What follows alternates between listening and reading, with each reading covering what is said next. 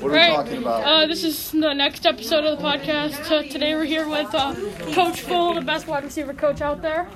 That's right. You heard it here first. Um, now you are the coach of the freshman team at St. John's, right? That is correct.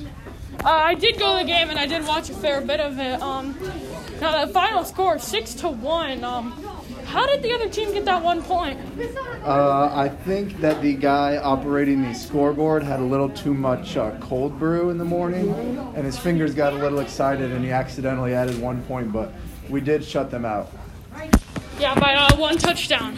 One touchdown. Yeah, I mean, uh, a dub's a dub, as they say. it Doesn't matter how you win. All that matters is if you win.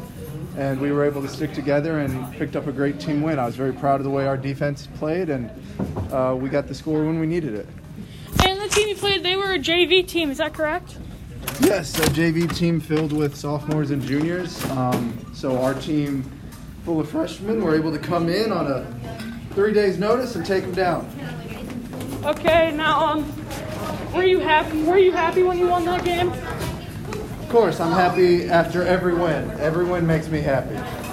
And um, I, I heard you, pulled your hamstring after uh, dusting a uh, a 13 year old kid. The rumors are true. I do. I am playing hurt right now, playing through it. I do have a injured hamstring, but that was the result of me being much faster than our friend T.J. Stewart. Okay, now that that will be the end of that uh, part.